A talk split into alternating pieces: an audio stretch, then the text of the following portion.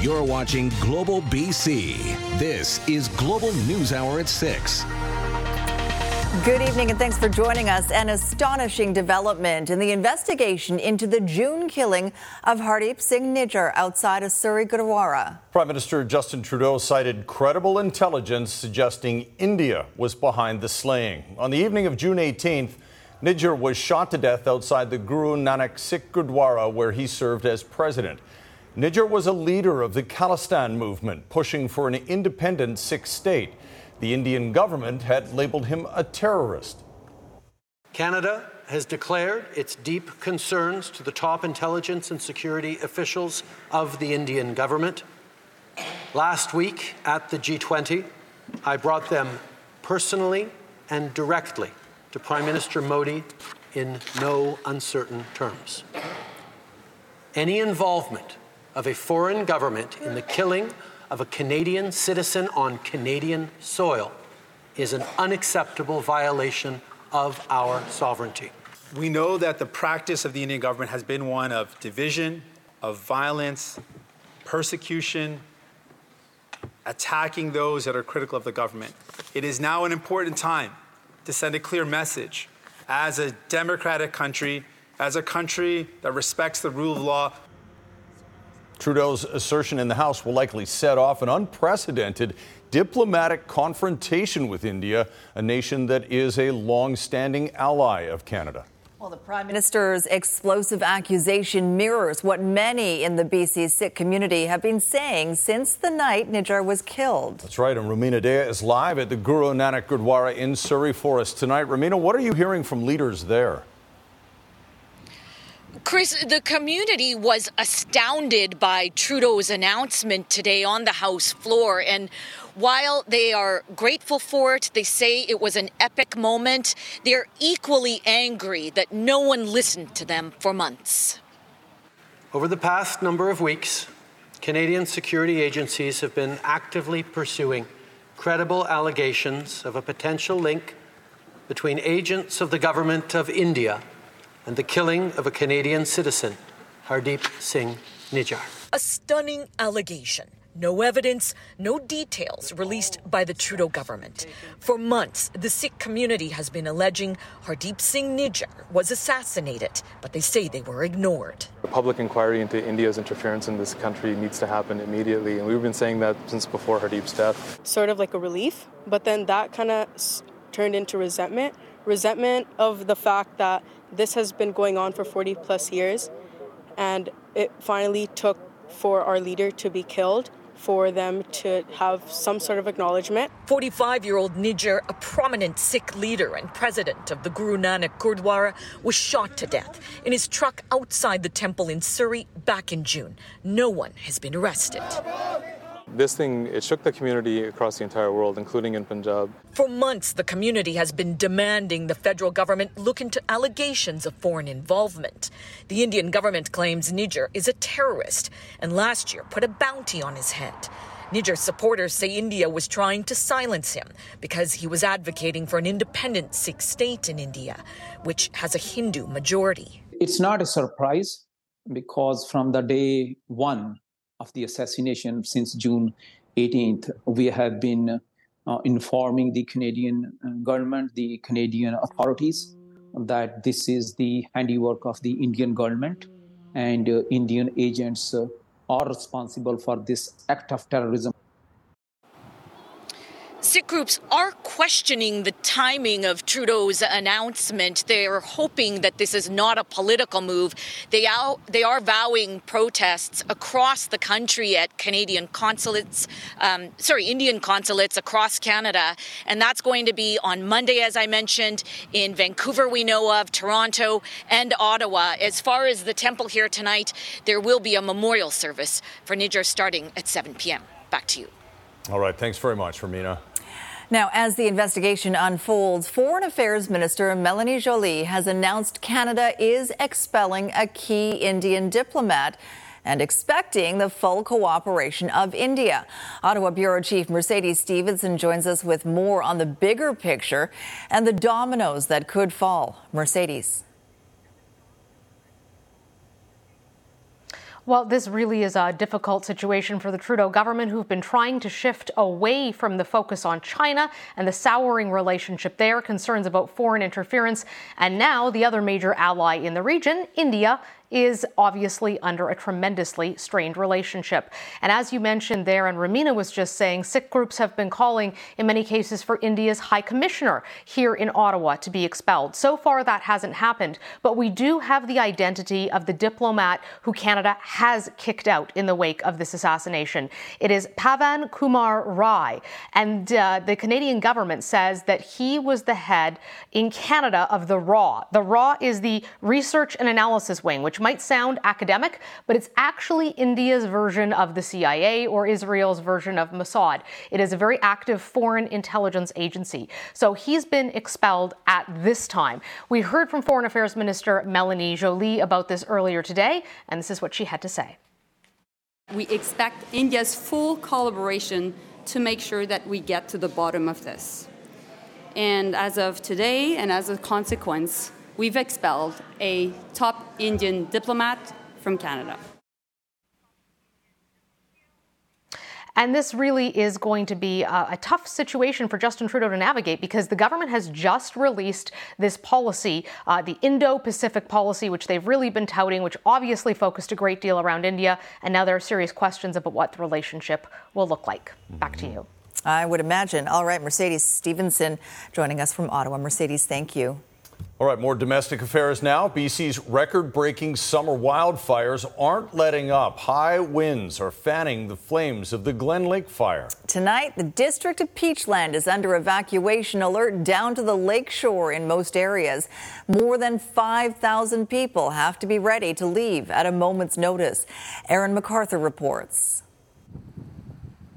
The wind is howling. In the hills above Okanagan Lake, a fire burning too close for comfort. The Glen Lake fire burning about 8 kilometers west of Peachland, and it has grown by about half, burning through 600 hectares of forest above the community. There's no immediate risk uh, as of as of right now, uh, but we are definitely assessing things uh, every day, especially with the regional district and uh, the EOC. So we're definitely uh, making sure that everyone is aware uh, we're making sure that everyone's on the same page. Late Monday afternoon, the evacuation alert was expanded to include most of the district of Peachland. The fire chief not taking anything for granted.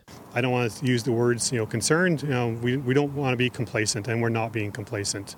You know, Peachland is uh, working very hard with structured defense planning um, as we speak, making sure that we're prepared um, should this fire continue to move towards our community. More alerts in the South Okanagan the Park Rill fire has considered held. The winds haven't pushed the flames past its containment lines, but a few homeowners are on a new evacuation alert. We do have good faith with the um, BC Wildfire Service. They have assured us that the fire is still contained at this time, so um, it really is a precautionary measure at this time. The conditions on the ground remain volatile. High winds coupled with warm days and low relative humidity values are pushing fire behavior into rank 4 visible flames and aggressive ground fire. Officials say it's unusual to fight such aggressive fire behavior so late into September. Yeah, we're obviously experiencing some uh, pretty extreme drought uh, this season, uh, which is impacting fire behavior. Wind is expected to taper off Monday, and the temperatures are set to be cooler this week. No one breathing a sigh of relief just yet. Aaron MacArthur, Global News. All right, senior meteorologist Kristi Gordon joins us now with more on our next chance of rain and, dare I say it, even snow. Kristi. Yes, we'll have more on the snow when I come back, Chris. But heads up for anyone traveling the mountain passes uh, tomorrow. Here's a look the cold front that made its way through. It brought in a little bit of rainfall, but today it kicked up winds. We saw gusts up to 67 kilometers an hour in areas like Kamloops. This next system is on deck, thankfully impacting the region tomorrow. So we're talking about rainfall for the central and southern parts of the province. We're really only talking about light amounts, though, potentially up to 20 millimeters. But at least, Chris, it comes with higher relative humidity and lower temperatures. Back to you. Thanks, Kristi. And it's been exactly one month since unprecedented fires ripped through West Kelowna and its surrounding areas. And tonight, there are still residents waiting to find out the future of their homes. Jason Pierre has traveled to West Kelowna to witness firsthand how the community is coping with such massive property loss. Sophie, Chris, yes, there are countless stories of heroism and resilience in the face of unimaginable loss. We spent some time with the resident of Bear Creek, who, thanks to his quick thinking and intuition, saved 20 of his horses from the flames. But now his life is saddled with uncertainty and his property unrecognizable. It's the house and the acreage. Walking through the ashes, the harsh reality has set in. The raging inferno not only destroyed the Bear Creek home and surrounding property of Jeff Finley. It was burnt to dust. Looks like Mars like a nuclear bomb was dropped in there. It also wiped out his livelihood in an instant. It's kind of a maybe a weird way of saying it, but they are like my children to me, and it's so hard for us now. For the past month, Finley has spent his days visiting his treasured herd of horses in southeast Kelowna. He saved every single one of them from the McDougall Creek fire. My biggest concern was how am I getting 20 horses out of a fire zone? You can save our place. That will be truly amazing. The fire was closing in over the ridge. With the help from friends and trailers, the horses all got out on time. Say goodbye to our house. What's left? The charred remains of the family's popular horseback trail riding business. I did not burn that. We have uh, 600 acres that we lease from the government with 20 kilometers of trails that we've groomed over the years, and they're all ruined. Our trees are all dead. The uh, trails are not safe, so our business is done. We came over to say hi. And now he's been forced to sell off the majority of his 20 horses to avoid bankruptcy. There's no way I can carry this uh, every month. It's destroying. It's it's terrible. It's uh, I have a hard time doing this, but I retired from the police force in 2015 with uh, a severe PTSD, and this place has been my sanctuary. It's been my place where I've been growing and actually getting over. You don't ever get over PTSD, but the emotions numb after a while, and my horses do that for me. So watching it burn, it was it's terrible. We were in the Delta Hotel for two weeks. Finley's family and workers are now living out of suitcases at his friend's house.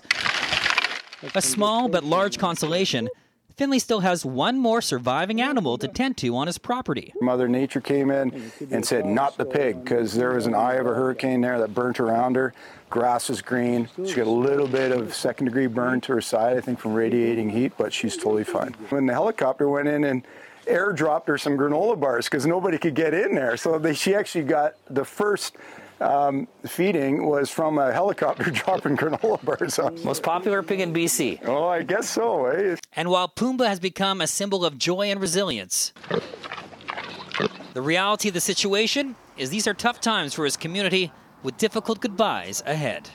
Now I got to say goodbye to most of them, but I'm going to keep the ones that are real important in here. And he wants another cookie. He's 16. He'll be he'll be with me probably another 14 years. He's not going anywhere. But sadly, most of them will. But Finley will ensure every one of his prized possessions will find a good home, and he's just grateful they all survived. He owes you that such a beautiful smile. The humans, we are we easily can save ourselves, right? It's just horses. They rely on us, and they don't know where to go in a fire. They would, if they stayed behind, they would all perish. Finley grew up on a hobby farm in Maple Ridge, started riding horses when he was five. During our interview, he realized that his child saddle, a cherished keepsake, was lost in that fire. So many things to grab, but so little time. Countless priceless items gone. But Chris, Sophie, what Finley says, what matters, his family, his workers, his herd of horses, and of course, Pumbaa. They're all safe. Yeah, thankfully, great action by him. Also, uh, tomorrow you've got to sit down one on one with West Kelowna Fire Chief Jason Brolund. Yeah, really the man of the moment during this past month, Chris. Yes, we get a chance to sit down with Brolund. He actually takes us to ground zero, that first night where he deployed his crews in the Rose Valley neighborhood. They actually saved multiple houses in a small cul de sac. He recounts the first 48 hours of this ordeal. That's coming up tomorrow night at 6. All right, look forward to that. Thanks, Jason. Well, more public safety concerns in Nanaimo after a fire at a condo building left 20 residents without a home this weekend. Firefighters responded to a blaze in the garbage and recycling area behind the building on Prideaux Street early Saturday morning. The flames spread to the building itself and damaged multiple units, while others were damaged by smoke and water from the sprinklers. The city's fire chief says the blaze is considered suspicious, noting there were reports of people in the area around the time of the fire. We've seen that uh, in just the last oh, month or so, uh, a dental office uh, destroyed by fire here in Nanaimo, the side of the MGM uh, restaurant. Also, a very suspicious fire at the back of a crematorium. That's just to name a few. And now, this apartment building uh, with 15 units in it and 20 people could now be homeless for the next year. So far, the cause of the fire has not been confirmed. A BC politician pushed out of the NDP caucus under mysterious circumstances. Adam Walker now sits as an independent MLA for Parksville Qualicum after a human resources complaint what he says about it in an interview with Global News. Next on the News Hour.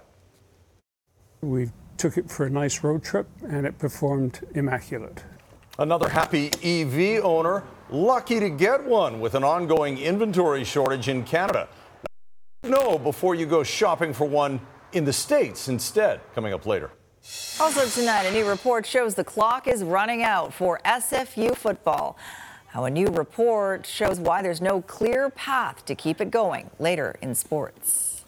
Right now, though, it's been more than 24 hours since the premier announced Parksville Qualicum MLA Adam Walker has been removed from the NDP caucus, and we still don't know the details of the HR complaint against him. Walker spoke today with our Richard Zussman and says he will continue serving his riding, and he says he plans to respond to the complaint through arbitration. Vowing to clear his name, Parksville Qualicum MLA Adam Walker says he's done nothing wrong. Uh, I'm looking forward to uh, taking that investigation to arbitration so that I can clear my name and can continue serving the people of this community with the dignity and respect that I have up until this point. Late Sunday, Premier David Eby announcing the first term NDP MLA had been removed from their caucus, and he stripped him of his title as parliamentary secretary. The circumstances of the dismissal still unclear, but the Premier confirming it was linked to an investigation triggered when a staff member filed a complaint. The caucus received a complaint in late July from uh, an employee. This is an internal human resources process. Uh, under our collective agreement, a formal investigation was started. When asked directly about the allegations, Walker would not say what he was accused of doing wrong, only that he was informed on Sunday about being removed from caucus. We followed a thorough process, and while difficult, this was a necessary decision. Walker will now sit here as an independent MLA. His constituency office will remain open. He is hoping for an arbitration case, and if things work out his way, he hopes to return to the NDP caucus. It's important that, uh, as the governing party, that uh, that there is stability, and we want to make sure that everybody has faith in the government that uh, that is leading us through some very difficult times. There's no police investigation linked to the complaint, and it's not connected to sexual harassment. It's also not linked to news stories last week. Walker was attacked by a deer while protecting his dog. Walker says he's received an outpouring of support since the news broke Sunday people support me of all uh, party stripes. People are reaching out and saying that they want me to continue in this role and continue serving uh, the people of Parksville Qualicum, and that's exactly what I'm going to do. And while Walker seems certain, there's still a cloud of secrecy around much of what has happened. Richard Zussman, Global News, Victoria. Well, there are growing concerns about Vancouver's international reputation after a number of seemingly inexplicable attacks in high profile public places. Yeah, the latest at the Great Outdoor Comedy Festival on Friday night. An armed man tried to break through the fence as one of Canada's best known comedians took the stage. Kristen Robinson reports. Crews are tearing down after the Great Outdoors Comedy Festival in Stanley Park. The event opened with a close call Friday night. As comedian Russell Peters was performing, police say a man armed with two edged weapons breached a fence and tried to rush the stage. The suspect stopped by security and arrested. We don't know exactly what his motives were. Certainly, um, he was acting in a way that put everybody in danger. He missed my back and then got my, got my arm. The disturbing incident happened less than a week after an armed suspect stabbed three strangers at the Light Up Chinatown Festival, including this couple. I don't feel safe. The suspect who crashed Comedy Fest is charged with uttering threats, assault, and possessing weapons, two knives for a dangerous purpose. 31 year old Jacques Louis Martin Latendre released from custody less than 24 hours after his arrest.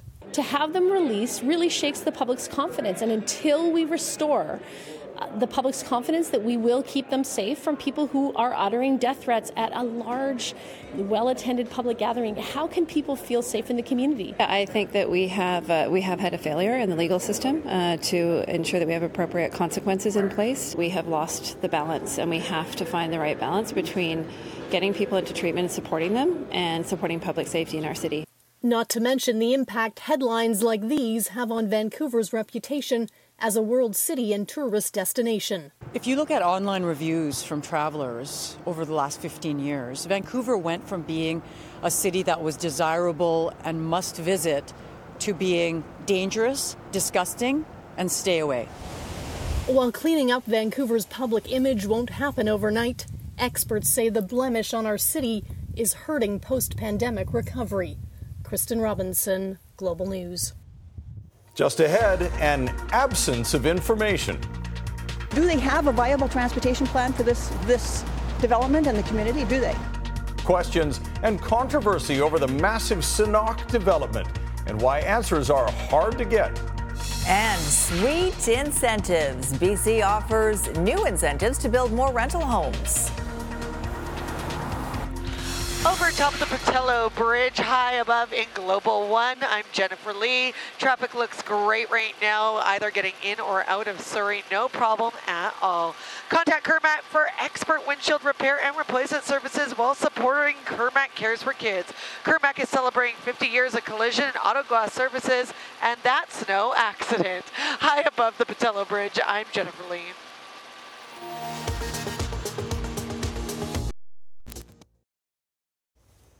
The massive Senakw development at the south end of the Burrard Bridge will dramatically change the neighborhood, especially when it comes to traffic. Yep, thousands of new residents will be moving in, but finding out how the city is planning for that increase is basically impossible. Paul Johnson shows us why. While there are lots of different opinions about the massive Senakw development going up next to Kits Point, one certainty is it's going to have some kind of impact. It's a development that's of a density and scale that's beyond anything that this city has seen, or in fact, it's been seen in Canada. Kits Point resident Eve Monroe wondered how 10,000 new neighbors would affect traffic. She learned a study on that had been done by the project and that the city had it. But when she asked for it through Freedom of Information, she was stunned by what they sent her. Every single one of them was redacted in their entirety except for the last six pages. So check out what Eve got back. Dozens of pages, completely blacked out. It's the kind of thing you would expect if you asked the Pentagon about military secrets or something. But this is a traffic study that City Hall has. What's going on with the Freedom of Information rules? We think we have a right to know in Canada, but we don't really. FOI expert Sean Holman says Monroe's request was denied under laws that allow officials to withhold if it involves other governments or First Nations. Part of a maze of exemptions, he says, that undermines its stated purpose as a meaningful way for citizens to find out what's going on. They apply these exemptions and exclusions in really broad ways and thwart the public's right to know on a regular basis. Senakw's owner is the Squamish First Nation. When we asked them about this, they referred us to City Hall, where we also tried to ask Mayor Ken Sim if he thought this was reasonable. He never said, but his office told us though the process can be frustrating, they think it's robust. Though not robust enough to answer Eve Monroe's questions. Is it reasonable that traffic studies are the information that needs to be kept secret? In Kitsilano, Paul Johnson, Global News.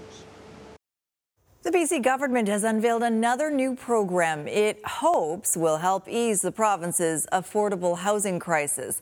And part of it could put thousands of dollars into some homeowners' pockets. But as Christa Dao tells us, there are conditions. There is a lot to navigate when it comes to home construction and BC's extensive permitting process.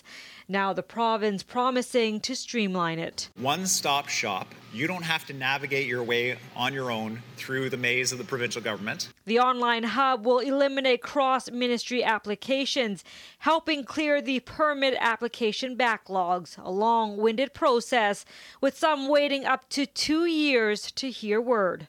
The goal to reduce wait times by two months. Historically, the challenge stemmed from coordinating with multiple ministries and not having a line of sight on what you need for your application, where it is in the process, and who to turn to when feeling stuck. The new measures coming as BC struggles to keep up with affordable rental units and supply and to encourage more shovels in the ground. Starting next spring, eligible homeowners can apply for a forgivable loan up to $40,000 to build a secondary suite or rent it on their property. We hope to create 3,000 homes across British Columbia. This program will give homeowners a boost and provide potential source of income to help encourage more suites to come online. The caveat suites must be rented for below market rate for at least five years. Documentation, which will include an annual declaration to BC Housing, will be required. One Metro Vancouver mayor says while the plan looks good on the surface, the devil is in the details. I will say I have some concerns um, around the three and four units on a single family lot.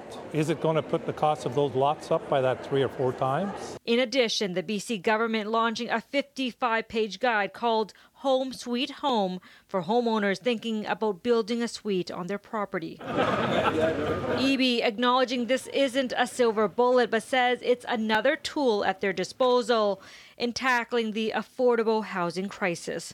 Christa Dao. And there are a number of other requirements to qualify for the loan. Among them, homeowners must have enough equity in their property to secure the loan. Homeowners cannot rent the suite to an immediate family member, and recreational and investment properties are not eligible. Grocery executives met with a federal industry minister for nearly two hours today as consumers deal with sky high prices at the supermarket. I'll tell them in no uncertain terms uh, the feeling of millions of Canadians who want to see action. Uh, I am pleased to have seen the constructive tone of the discussion over the course of the two hours. And bottom line is that they have agreed uh, to support uh, the government of Canada in our efforts to stabilize food price in Canada. The meeting comes after Prime Minister Justin Trudeau asked major grocers last week to come up with a plan to stabilize prices by Thanksgiving. Grocery prices rose 8.5% year over year in July, running much hotter than overall inflation at 3.3%. Grocery executives blame high prices from suppliers. Just ahead, assessing six months of drug decriminalization. I'm listening to mayors and, and city councilors talking about the fact that they feel absolutely abandoned by this government with the decriminalization project. Why some want to see the ban on public drug use expanded. But first, protests across the country support the call to search a Manitoba landfill for human remains.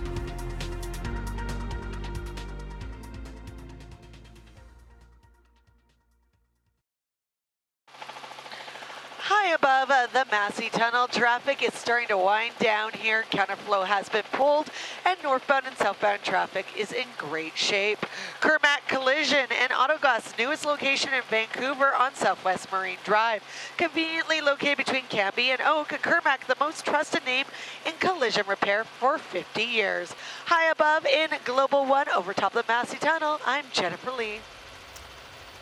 Calls to search a Manitoba landfill for the remains of slain Indigenous women reached all the way to British Columbia today. We want to bring our sisters home so they can rest in peace. Dozens of people rallied outside Prince George City Hall, joining protesters in other major cities across Canada. The remains of five women have either been found or are believed to be in a landfill outside Winnipeg. The Manitoba Premier has resisted calls to search the landfill for more remains, sparking these demonstrations. This is one about the dignity and respect for the families to have their loved ones return home. But two, it's also on the government to really hold account being true to their word when it comes to truth and reconciliation. So you need to walk the talk, put the money where your mouth is, and really be able to say, we are being honest, we are being transparent, and we are going to follow through on what we say. Otherwise, it's performative. The Union of BC Indian Chiefs says it's dismayed over the crisis facing missing and murdered Indigenous people, lamenting that inaction has forced people to take to the streets to protest in an international day of action to search the landfills. It's been six months since BC began its experiment with drug decriminalization. Since then, drug use in places such as parks and playgrounds has emerged as a lightning rod issue. New rules are now in place to close those loopholes, but as Grace Ke reports, mayors at the Union of BC Municipalities meeting say more must be done. Just as new rules kick in around illicit drug possession in areas frequented by children, some say it's not enough. At the Union of BC Municipalities convention in Vancouver, there's talk of expanding the ban to include parks, beaches, sports fields, and bus stops. I think it's a balancing act, and so we need to keep the community safe and uh, have people free and able to use these public spaces and support kids and families. Starting Monday, it's illegal to possess illicit drugs within 15 meters of playgrounds, spray and waiting pools, and skate parks. Bans at schools and childcare facilities already existed.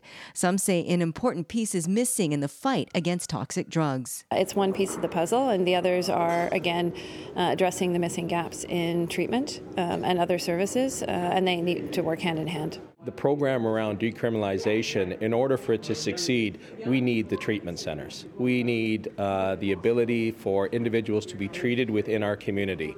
Um, without those treatment centers, there's people who are um, doing drugs and are at risk to themselves and also creating uh, concerns for our community members and potentially um, adding risk for our community members. Under the pilot project, anyone found in possession of small amounts of certain illicit drugs will not not face criminal charges. None of us wants drug use around our children, but we need to uh, look at these issues in ways that we can support public safety, we can support police, and we can also support people who are more vulnerable. Premier David Eby has said a bill will be introduced in the fall that will clarify some other public spaces of concern. I'm listening to mayors and, and city councilors talking about the fact that they feel absolutely abandoned by this government with the decriminalization project. Um, it has gone forward and been foisted upon them with very little um, other services provided. Resolutions addressing the toxic drug health emergency will be considered on Wednesday at the UBCM convention. Grace Ke, Global News.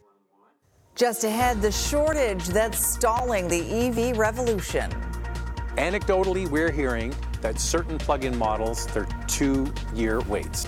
How high demand and low supply in Canada have some people searching the U.S., but experts say there's a catch.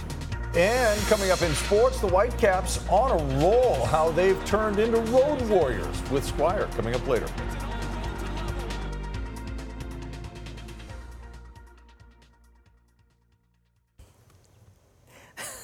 My, like literally, it dinged just as we were coming. Is it a message? It is. Or is it telling you to stand or breathe or something? no, something? it's re- it's related to my kids' basketball, but I'll get back to them. Okay. All right, Kristi, take it away. All right. Well, as uh, Chris alluded to earlier today, uh, earlier in the show, we have the potential for snowfall. So I'm going to show you that in a second. I just want to quickly touch on the winds that we saw today.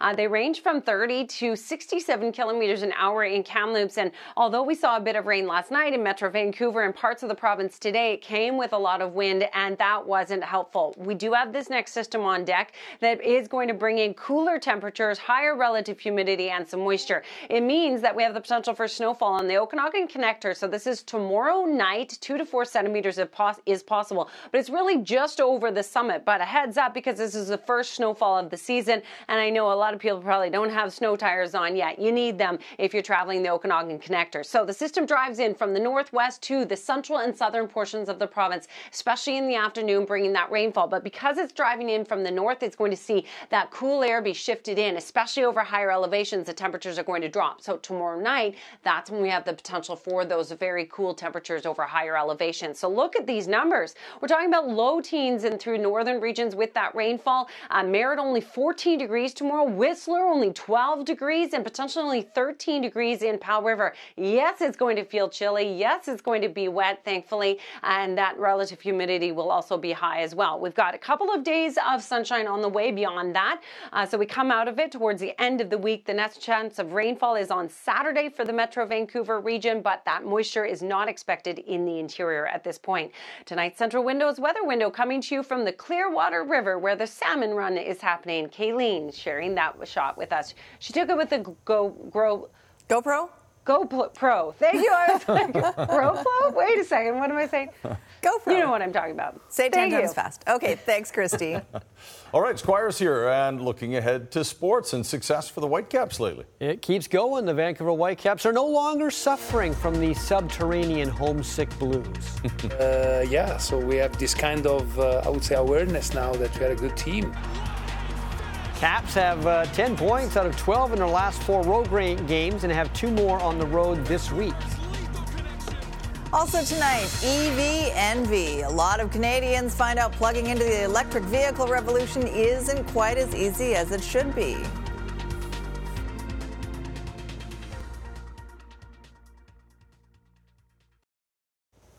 Winning equals job security in professional sports, doesn't it? Yeah, that's true. Well, it could mean a new contract for Vanni. Still doesn't have one. More wins, more chances to get a new contract. Now, there was a time, not that long ago, really, when the Vancouver Whitecaps look forward to road games the way a pet cat looks forward to a car ride to the vet. But now the Caps love to travel.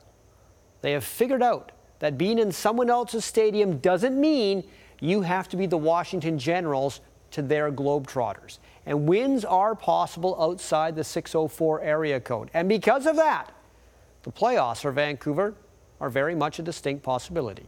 Toronto backing up to defend Beebe. It's clever ball in! And what a finish from Brian White! The finish is there and just as important, so are the road points. Officially past the halfway mark of their grueling seven match road trip that began back at the end of July, the Caps have picked up points in all four away games. Three wins and a draw, producing an impressive 10 of a possible 12 points. Vancouver's now sitting fourth in the standings, two points out of second, and eight behind top of the table St. Louis. Yeah, we've done very well. We're playing very well, and uh, it's uh, it's a combination of factors. But the most important is the fact that uh, I think the, the guys realize that uh, uh, we are having success. We're playing well. It's not uh, it's not because I would say factor, but it's because we're really playing well and we're a good team. So we are aware of that, and we are, and we, we are very confident at the moment. It's that quiet confidence that saw the Caps battle back in Toronto and New York after giving up the game's opening goal in both matches. And it's this type of effort and will that's powering a Whitecap side that should be running on fumes during the longest road trip in franchise history, one that covers 27,000 kilometers during its 33 day duration. Has the mindset changed at all in the last two months, particularly the last month, because you guys seem to really have it dialed in right now? I would say yeah, for sure. I think uh, you know what we've done uh, the past two months, and uh, with the way you know all of our guys are performing. I think uh, we definitely. Um, I think all, everybody has this belief and this and this uh, goal that you know in, in, in, in their minds that yo we, we could we could actually do something special this year. We have the right guys, so I think yeah yeah for sure definitely and then obviously with the additions now, why not right? Young Stars tournament, and what a tournament it's been for Akito Hirose. In fact, he led the tourney, which included teams from Edmonton, Calgary, and Winnipeg with five points. There's a goal right there for Hirose today against Edmonton. That made it 2 0 in the first. This is all going on in Penticton. Of course, Hirose played seven games for the Canucks last season, had three assists. Cole McWard scoring there. He had a goal last year for the Canucks in a short stint. And so did Aidan McDonough, who scored in all three games here at the uh, Young Stars and also had a goal last year for the Canucks in the regular season. The uh, long awaited report on the viability of SFU's football team has finally come out, but it doesn't really have any definitive conclusion. Basically, it says a lot of things the university should already know, like money's an issue, football's expensive. It shows a lot of numbers and stats and then basically throws it back to SFU to make the final decision. Now, in fairness, this was never meant to be a report that had a final answer. But one thing you can ascertain out of it is this if there is to be football at SFU in the future, it won't be until 2025, and it should be against Canadian schools again. So, bottom line, we don't know yet if SFU has a football future. I would have to say there's more a chance of it never coming back than coming back. That is Felix Auger Aliassime at YVR, arriving in Vancouver for the Laver Cup. Here's John McEnroe. He'll be on the morning show tomorrow with Bjorn Borg. Uh, all the other players and coaches have arrived for the Laver Cup, which is to be held on a black tennis court at Rogers Arena Friday, Saturday, Sunday. It's Team Europe against Team World.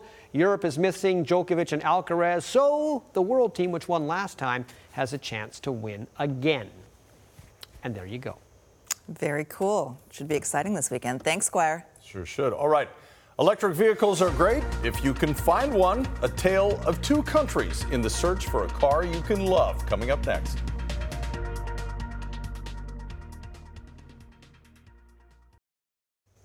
Jordan Armstrong now with a look ahead to global news at 11. Jordan? Sophie, we're watching a couple of developing stories tonight, beginning with a barn fire in Langley. We understand it's in the area of 219th Street and 3rd Avenue. There are reports one person is being treated for burns, possibly while trying to rescue horses from that property.